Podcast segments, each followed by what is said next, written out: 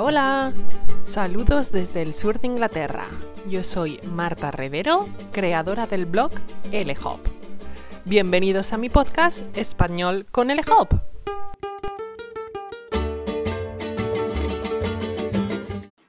Bienvenidos al episodio número 8 de Español con LHOP.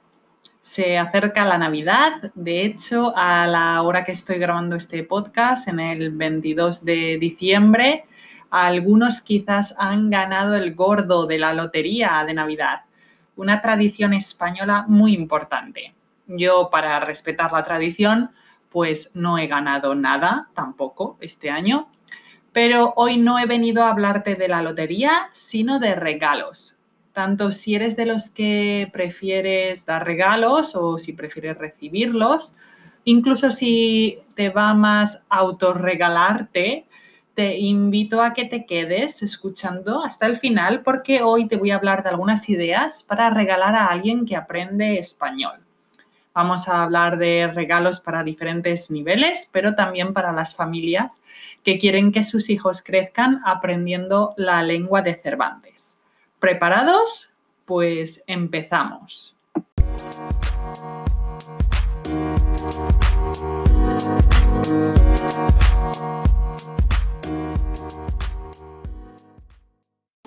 Yo siempre me reservo las navidades para darme un pequeño capricho o para hacerme algún autorregalo.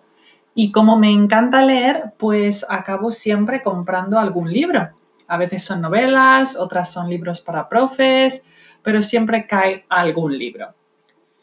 Te advierto que en las recomendaciones que voy a hacer hoy, donde hay bastantes libros, eh, hago estas recomendaciones porque creo que estos productos pueden ser buenos para ti o para tus amigos o familiares que aprenden español. Pero quiero aclararte que yo no recibo nada de dinero o ninguna compensación económica por recomendar estos productos.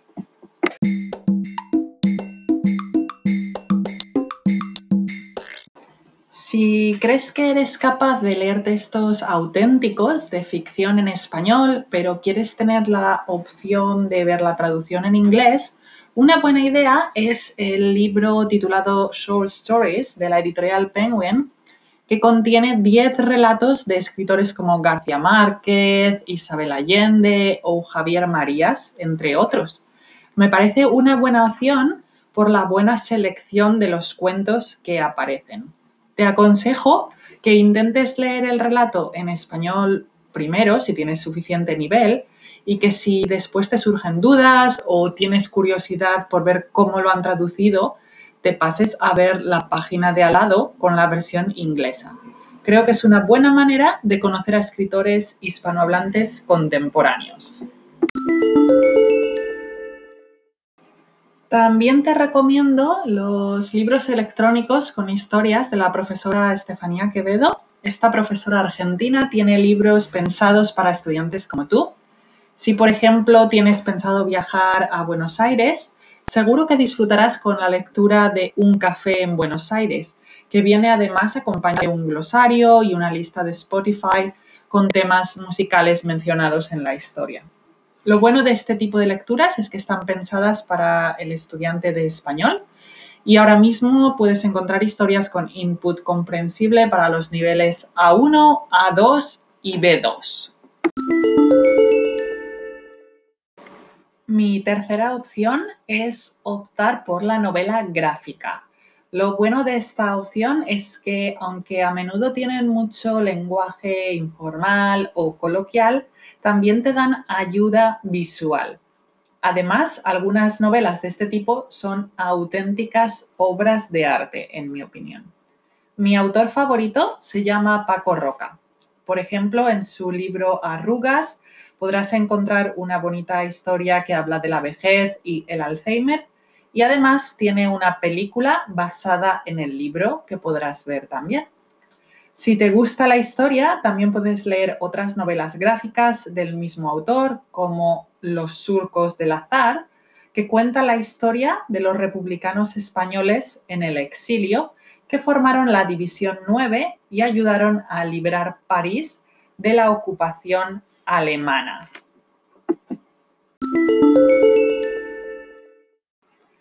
Si eres un enamorado de España y planeas mudarte allí o ya lo has hecho, te recomiendo también los libros de Chris Stewart, tanto en inglés como en español.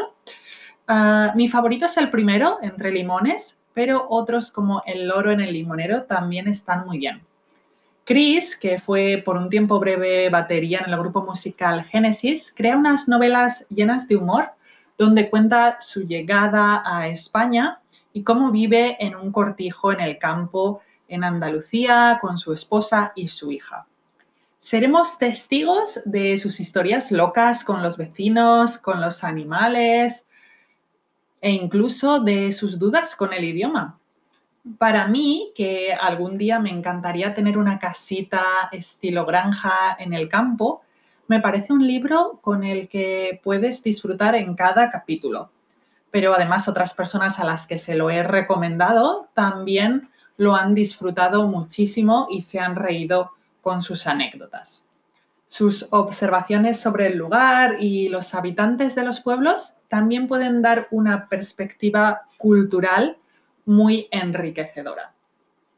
Chris o Cristóbal, como lo empiezan a llamar sus vecinos andaluces, también escribe sus dudas lingüísticas con el castellano por ejemplo, cuando tiene que escribir una nota al conductor del autobús escolar y pasa horas y horas pensando cómo comenzar o terminar la carta. No sabe si empezar la carta con apreciado amigo, excelentísimo conductor, muy conductor mío, y además no sabe si el subjuntivo será o no la mejor opción. Al final, el conductor coge la nota y ni la mira y le dice que total no es necesario si ya le ha dicho el mensaje en directo. Así que quizás te puedes identificar un poco con estos pequeños problemas en el día a día si tú también ya te has mudado a España o lo vas a hacer muy pronto. Me gustaría a continuación leerte un pequeño fragmento del libro para que veas el tipo de observaciones que vas a encontrar entre sus páginas.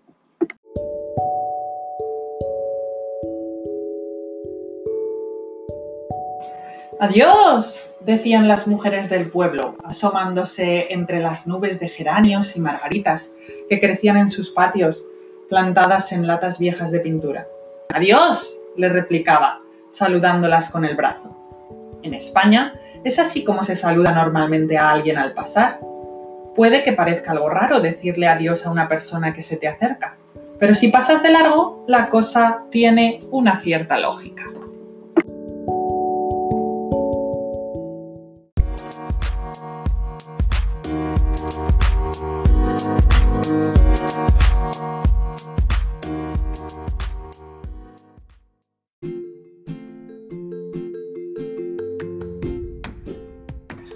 Continuación te voy a dar algunas recomendaciones de cuentos o libros para los más pequeños, tanto si están creciendo en una familia bilingüe o quieres facilitar que no pierdan el español como lengua de herencia. Aquí tienes algunas recomendaciones. Por ejemplo, el cuento Tengo un volcán creo que es muy bueno para trabajar las emociones y el autoconocimiento. Otro cuento que también me gusta mucho se llama Orejas de mariposa y nos permite hablar de cómo nos ven los demás o de nuestros posibles defectos. También Daniela Pirata de la editorial 98 creo que es muy interesante. En este cuento Daniela tiene que intentar superar las dificultades para probar que puede ser tan buena capitana pirata de barco como cualquier chico. Además, también me gustaría recomendarte otro cuento para hablar del plástico que utilizamos y nos rodea en nuestras vidas. Este cuento se llama Alguien se ha tragado a Lola y Lola es una bolsa de plástico que nos va contando su viaje hasta el mar. Para los que tienen al menos 8 o 9 años, tenemos también un libro interesante que se llama Naturalistas en la cocina. tiene un poco la forma de un diario de campo y tiene actividades que invitan a los niños a responder a preguntas y a pensar en muchas otras. Además, les anima a fotografiar, a dibujar, a coleccionar, a preparar recetas. Creo que es ideal para trabajar la capacidad de la observación y la curiosidad. Tiene actividades muy bien pensadas que involucran los sentidos. Y por último, para los más, más pequeños, eh, te recomiendo el libro O, como de sorpresa, de la editorial Calandraca, que solo a partir de imágenes fomenta mucho la creatividad y la imaginación, porque en las páginas de este libro nada es lo que parece. Según pasas las páginas, verás ilustraciones que te van a sorprender. Es muy bueno para usarlo, por ejemplo, por la noche en la hora del cuento antes de ir a dormir. Como es un cuento que no tiene texto, puede servir en todos los idiomas y solamente hay que ponerle energía y magia al contarlo.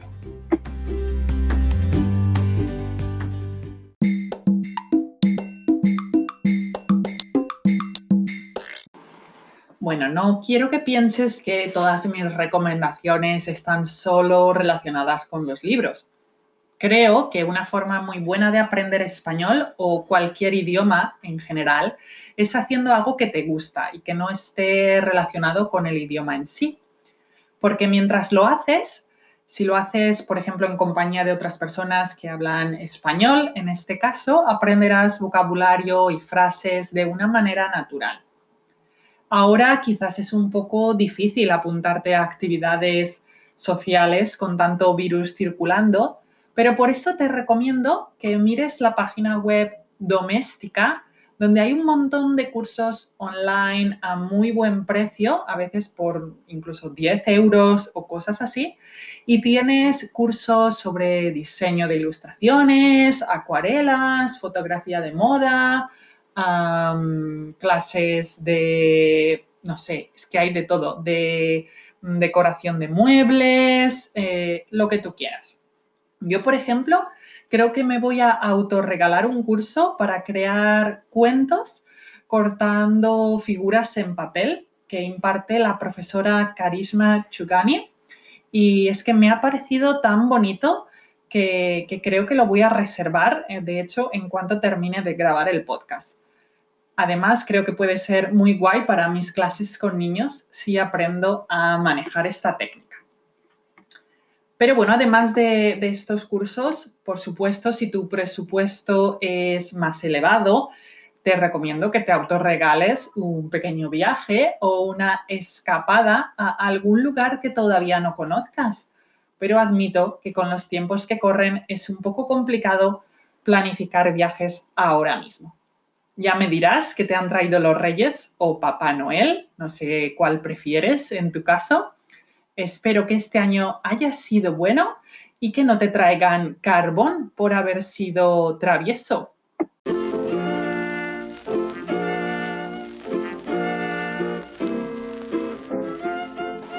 Me despido aquí deseándote unas felices navidades y te recuerdo que volveré en enero de 2021 con muchos nuevos episodios y nuevos proyectos. Podrás encontrar las recomendaciones que he mencionado en el podcast de hoy en las transcripciones y también en mis publicaciones de Instagram si me sigues en redes sociales. Feliz Navidad y feliz Año Nuevo.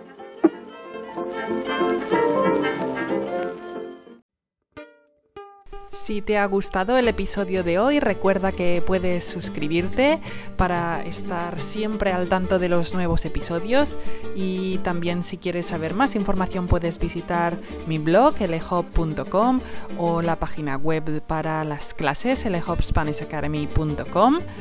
Además puedes seguir los perfiles de LHOP y LHOP Spanish Academy en Instagram y en Facebook y tendrás acceso a un montón de contenido interesante en español.